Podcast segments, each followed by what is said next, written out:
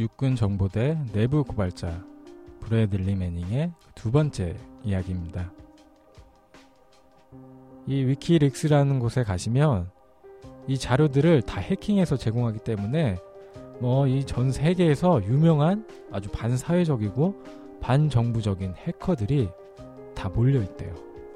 근데 그 중에서 만난 남자가 누구냐? 아드리안 라모라는 남자예요. 아드리안 라모 아세요? 굉장히 유명한 분이세요. 이 아드리안 라모가 전 세계적으로 유명한 전설적인 해커래요. 미국 출신 해커. 그래서 이제 미국 정부가 맨날 그냥 얘를 잡으려고 아주 난리가 났어요.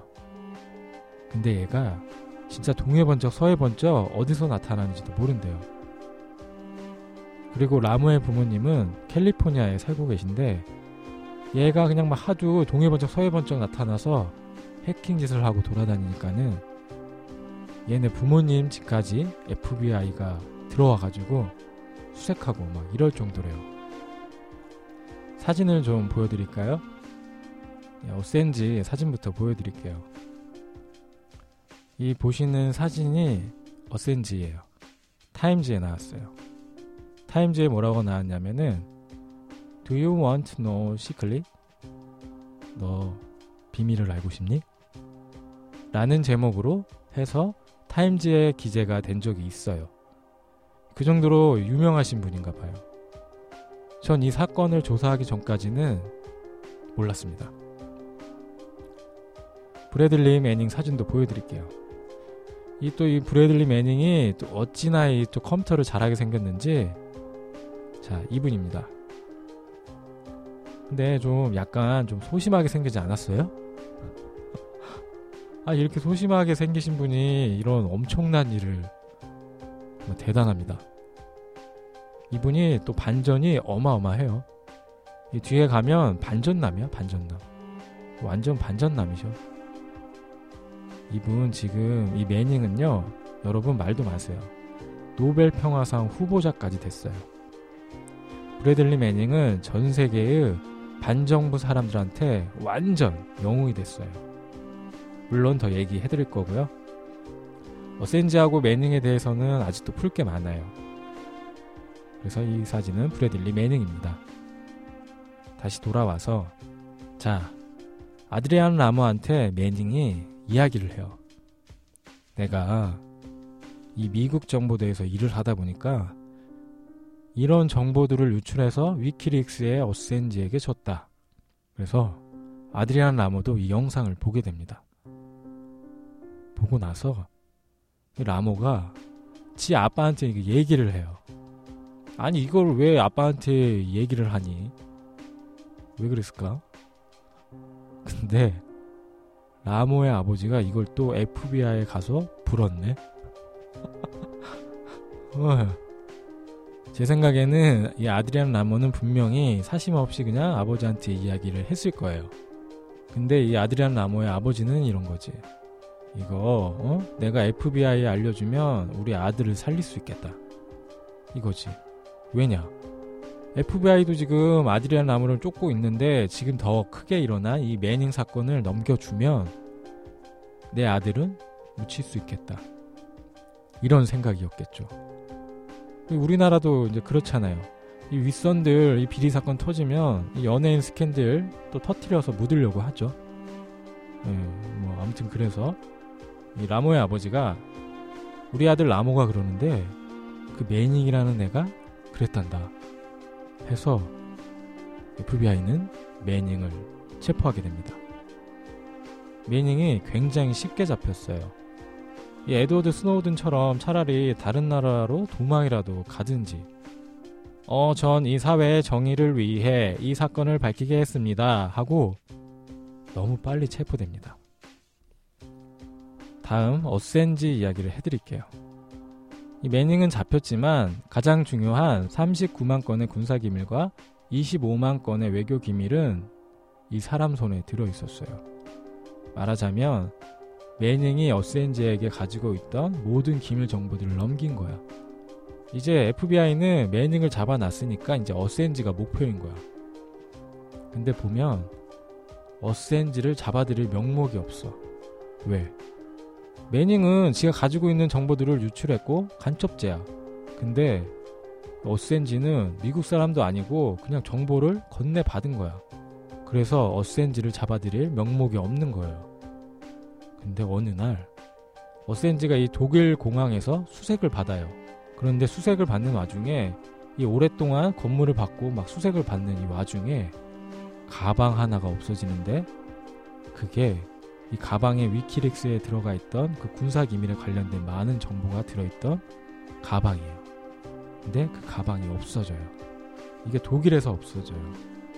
하지만 그걸 갖고 싶어 하는 사람들은 미국 정부예요. 미국 정부가 독일에 가서 야, 그거 회수해야 돼. 뭐 이렇게 했겠죠. 완전 영화야. 그래서 이 독일 정부에서 어찌어찌 도와줘서 회수를 해요. 그래서 이제 어센지가 열이 받은 거죠, 이제. 매닝도 잡아들이고, 어? 니네 이런 식으로 할 거야, 진짜? 그래가지고, 외교 기밀. 이 미국 정부가 회수해 간 건 군사 기밀이고, 남아있는 외교 기밀을 위키릭스를 통해 전 세계에 누설을 합니다. 그 외교 기밀에 어떤 이야기가 있었냐? 각 나라의 고위층을 비판을 해요. 뭐, 어?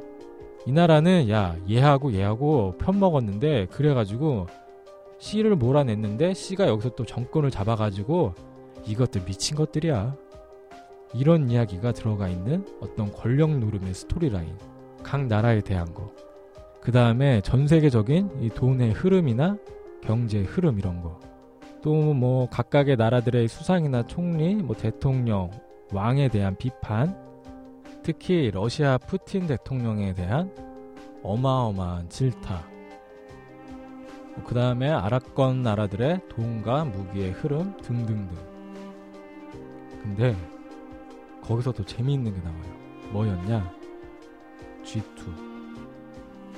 여러분, 요즘 미국이 가장 견제하는 나라가 어딜까요? 러시아일까요? 아니에요. 중국입니다. 왜냐?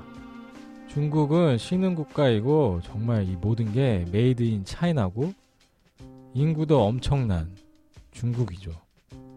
이 미국은 자본주의 국가고 중국은 자본주의를 바탕으로 하지만 여전히 공산주의가 있는 국가인데 이 외교 기밀에 뭐라고 나와 있었냐 하면은 이 미국 애들의 생각을 적어 놓은 거야.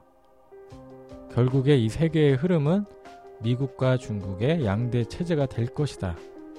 즉, 전 세계는 우리 두 나라 안에서 놀아나지 않겠어? 뭐 이런 기밀 문서들. 그래서 거기에 G2 체제라는 걸 아주 상세하게 써놨대요. G2 체제. 결국 전 세계는 미국과 중국 두 나라 체제로 간다. 아, 뭐, 이렇게 재수가 없지? 저 녹음 끝나고 중국어 학원 끊으러 갑니다. 아무튼 자 그래서 어센지 이야기를 이제 마무리 해드려야 돼요. 미국에서 이제 막 짜증이 난 거지. 이런 외교 기밀까지 굳이 니네가 이렇게 상처가 난 곳을 막 파내고 막 파내서 어? 긁어 부스럼을 만드니까 이제 열이 받은 거예요. 그래가지고 어떻게 하냐면 해커들을 기용을 해요. 그래서 디도스 공격으로 위키릭스 사이트를 마비시켜 버립니다. 엄청난 해커들을 고용해서 디도스 공격을 통해 서버를 다운시켜 버립니다. 그리고 나서 또 어떻게 하느냐? 위키릭스가 아마존이라는 회사 안에서 아마존한테 돈을 내고 서버를 샀었대요. 그래서 구입한 서버에서 위키릭스를 운영하고 있었는데 이 아마존한테 정치적 압력을 가한 거야. 야, 니들 위키릭스 서버 끊어. 장사하기 싫어? 지금 당장. 이래가지고 아마존은 정치적인 압력에 의해서 위키릭스 서버를 끊어버립니다. 그것뿐만 아니라 어센지와 위키릭스의 모든 뭐 비자 카드, 페이팔 등의 금융 거래를 할 수 없도록 미국에서 차단시켜 버립니다. 이 우리나라로 얘기하면 신용카드, 뭐 체크카드, 버스카드를 다 막아버린 거죠. 아니 근데 뭐 이래도 되는 거야? 아니 오센지가 그래 뭐 니들 미국이라는 그 거대한 나라가 가지고 있는 비밀 좀 누설했다고 한 사람이 이 모든 신용 거래를 다 막을 수 있는 거냐고. 그런데 어센지가 결국에는 체포됩니다. 근데 뭘로 잡히는지 아세요? 진짜 황당합니다. 강간죄로 구속이 돼요. 이 그러니까 제가 봤을 때는 뭔가 건수를 이렇게 잡아가지고 어센지를 이제 체포해야 되잖아요. 여태까지는 이제 잡아들일 명목이 없었거든. 그래가지고 이 그 와중에 하필 강간죄로 체포를 하는데 이게 나중에 보니까 뭐 성관계를 가졌겠죠. 그런데 그 성관계는 두 사람이 합의하에 이루어진 관계였다고 나와요. 근데 이 미국 애들이 얘를 강간죄로 잡아들여요. 그리고 뭐 신문을 했겠죠. 얘를 감옥에다가 넣었는데 여론이 이제 난리가 난 거야. 왜냐하면 이 어센지와 브래들리 매닝은 지금 이미 영웅이 돼 있는 상태란 말이지. 어센지를 응원하는 사람들이 굉장히 많았어요. 어센지가 이 감옥에 수감되어 있을 때 이 사람을 응원하는 뭐 각종 정치인, 배우, 영화 감독, 뭐 일반 시민들 등의 많은 사람들이 돈을 모읍니다. 보석금으로 모은 돈만 4억 2천이래요. 4억 2천이라는 보석금을 모아서 얘를 풀어줘요. 그리고 더 중요한 건 전 세계에서 지지자들이 나타납니다. 전 세계에 어센지를 지지하는 사람들이 이 mirror 서버를 만들어서 위키릭스를 계속 유지할 수 있게 만들어줘요. 왜냐하면 이 아마존은 위키릭스 서버를 폐쇄해버렸잖아. 전 세계의 지지자들이 서버를 만들어서 위키릭스 사이트를 유지하고 또 이런 게 있었대요. 어, 사진을 보시면 어나너머스라고 하는데요. 이 어나너머스라는 곳이 어떤 곳이냐 하면 이 전 세계에서 활동하는 인터넷 해커들의 집단이래요. 이 그룹의 모든 해커들이 모입니다. 모인 후에 야, 우리 이 세상의 정의를 실현하기 위해 우리가 어센지를 구해야 되고 우리가 위키릭스를 구해내야 된다. 라는 생각으로 얘네들이 어센지에게 적대적이었던 사이트를 전부 공격하기 시작해요. 미국의 뭐 각계각층의 사이트들, 그 다음에 아마존 사이트 외 아마존이 이제 서버를 폐쇄했으니까 위키릭스에 대한 기부금 결제를 막은 마스터카드, 뭐 비자카드, 페이팔 사이트에 디도스 공격을 합니다. 복수극이죠. 그러니까 한마디로 정보 전쟁입니다. 진짜 이 정도면 완전 블록버스터 감이야, 진짜. 그래서 이 어나너머스에서 성명을 발표합니다. 네, 우리가 이 모든 사이트를 공격했어요. 그런데요, 우리는 여기서 사람들의 개인 신상 정보를 유출해 갈 생각은 전혀 없어요. 우리는 공격을 할 거고요. 우리가 공격하는 방법을 사람들이 주목해 주셨으면 좋겠습니다. 우리는 위키릭스를 지지합니다. 라고 발표합니다. 자, 그렇다면 브래들리 매닝은 체포되었는데 어떻게 되었을까? 그러니까 브래들리 매닝은 잡혔어요. 오랜 기간 동안 지금 수감이 돼 있고 재판이 얼마 전까지 계속 진행이 됐어요. 그런데 2011년에 매닝은 노벨 평화상 후보로 추천이 됩니다. 2012년에도 노벨 평화상 후보로 추천이 돼요. 이 어센지를 위해 보석금을 모은 많은 사람들 중에 노벨 평화상 수상자들도 있었어요. 그러니까 이 공공의 지지를 받은 거예요. 뭐 유엔도 있었고요.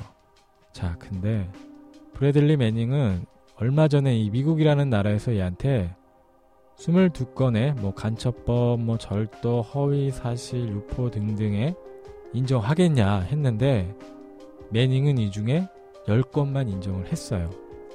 그래서 매닝은 35년형을 받았습니다.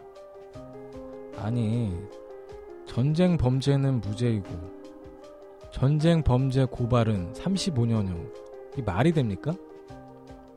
미군이 저지른 이 갖가지 전쟁 범죄에 대한 판결에 비하면 진짜 너무나 무겁고 과한 판결 아닌가요? 이 미국 정부가 자국이 저지른 전쟁 범죄에 내린 판결을 좀 보면 하디타 마을 학살 사건 2006년 미 해병 대원 4명이 이라크 하디타 마을을 습격해 어린이 여성을 포함하여 무장하지 않은 마을 주민 24명이 숨졌다. 가해자 4명과 이를 은폐하려던 4명이 기소되었으나 한 명은 무죄, 다른 7명은 기소 중지로 사건은 종결되었다. 그리고 이라크 내 수감시설에서 일어난 미군의 학대 사건, 대령 이상 고위급 관계자에게 조사 없음, 고문을 행한 군인들에게 3년에서 최대 10년형, 이라크 최대 정치범 수용소인 아부 그라이브 교도소에서 미군이 이라크 구금자들을 고문한 사실이 드러났다. 그 잔혹성은 사진으로 미디어에 공개되었고 전 세계적 파문이 일자 고문을 한 군인들에게 징역형이 선고되었다. 매닝은요, 이 사건들보다 무려 17배나 더 무거운 형벌을 받았습니다. 이 말이 되냐고, 이게. 응? 미국에서 이 간첩법 위반으로는 줄 수 있는 최고형이었어요. 그런데 또 이게 35년형은 매닝의 승리라고 합니다. 이 미국 법상 살인죄가 아닌 매닝 같은 경우에는 한 10년 정도 살다가 가석방 된대요. 그렇게 브래들리 매닝은 35년형 탕탕탕 받았어요. 그런 후에 매닝은 지지자들에게 편지를 보냅니다. 이 매닝의 편지 읽어드릴게요. 모두에게 감사하고 싶어요. 저를 지난 3년 동안 후원해 주신 모든 분들께 감사드리고 싶습니다. 이런 오랜 저의 투쟁 시간 동안 여러분이 보내주신 사랑과 후원과 격려들이 저를 지금까지 강하게 만들었습니다. 저는 편지를 써주신 분들과 제 보호를 위해 돈을 내주신 분들, 그리고 저의 재판을 보러 와주신 분들께 빚을 졌습니다. 전 세계에 제가 이런 용감한 행동을 했다는 인식을 올려주시려고 끊임없이 노력해 주신 모든 분들께 감사드립니다. 그리고 저에게 변호사를 제공해 주셔서 감사합니다. 이제 여기서부터가 중요합니다. 이제 내 인생의 다음 단계로 들어가는 이 시점에서 모든 분들이 저의 진짜 모습을 알아주셨으면 좋겠습니다. 저는 첼시 매닝입니다. 저는 여자이고 이렇게 제가 감정을 느끼는 대로 저는 그런 감정들을 오래 느꼈습니다. 저는 호르몬 치료를 받고 싶습니다. 그러니까 얘가 브래들리 매닝으로 살다가 갑자기 나는 첼시 매닝이래. 나는 여자래. 그러니까 얘가 지금까지 성 정체성이 흔들렸다는 얘기죠. 그래서 이 호르몬 치료를 받고 싶다는 이야기는 성전환 수술을 받고 싶다는 얘기고요. 이러한 변화에 저를 여러분이 후원해 주셨으면 좋겠습니다. 제가 또한 요청하는 게 있는데 오늘부터 첼시 매닝으로 불러주세요. 앞으로 제 이름 대명사도 여자로 써주세요. 그러니까 히가 아니라 쉬로 써달라는 이야기입니다. 저는 저를 후원해 주시는 분들께 많은 편지를 받기를 기대하고요. 그분들에게 편지를 써드리겠습니다. Thank you, Chelsea 엘리자베스 매닝. 편지의 내용은 여기까지입니다. 재판에서 이 35년형을 받고 감옥에서 성전환 수술을 하겠다고 합니다. 근데 미국 정부에서 야, 너 여성 호르몬제는 우리가 좀 제공은 해주겠는데 성전환 수술까지는 어? 우리가 해줄 수 없어. 그랬더니 매닝이 또 변호사를 들고 일어납니다. 그러니까 니들이 성전환 수술을 해주지 않으면 우리는 소송을 하겠대요. 진짜 이거는 초특급 스펙타클 블록버스터야 진짜로. 아 진짜 대박이죠 이거. 매닝은 현재 3년째 복역 중입니다. 이 소송 끝에 미 국방부는 매닝에게 성전환 호르몬 치료, 화장, 여성 속옷 착용 등의 몇 가지를 허용해 주었으며 전 세계 트랜스젠더들로부터 응원의 편지를 받는다고 합니다. 최근에는 이 디자이너 비비안 웨스트우드, 미 국가안보국 NSA의 기밀을 폭로한 에드워드 스노우든 등으로부터 생일 축하 카드도 받았다고 합니다. 이 마지막으로는요, 이 비디오 영상의 스냅샷입니다. 이 아이는 이 억울하게 죽음을 맞이한 로이터 통신의 기자 사이드의 아들입니다. 이 사이드 기자는 40살이었고 아내와 아이가 4명이나 있다고 합니다. 이 영상에서 이 사이드 기자와 나미르 기자의 이름이 다 나옵니다. 그래서 보시면 될 것 같아요. 2007년 7월 12일 두 대의 아파치 헬리콥터가 30mm 캐논포를 사용해서 사람들을 죽이는 영상 스냅샷입니다. 그리고 이 풀 영상 주소도 제가 올려드릴게요.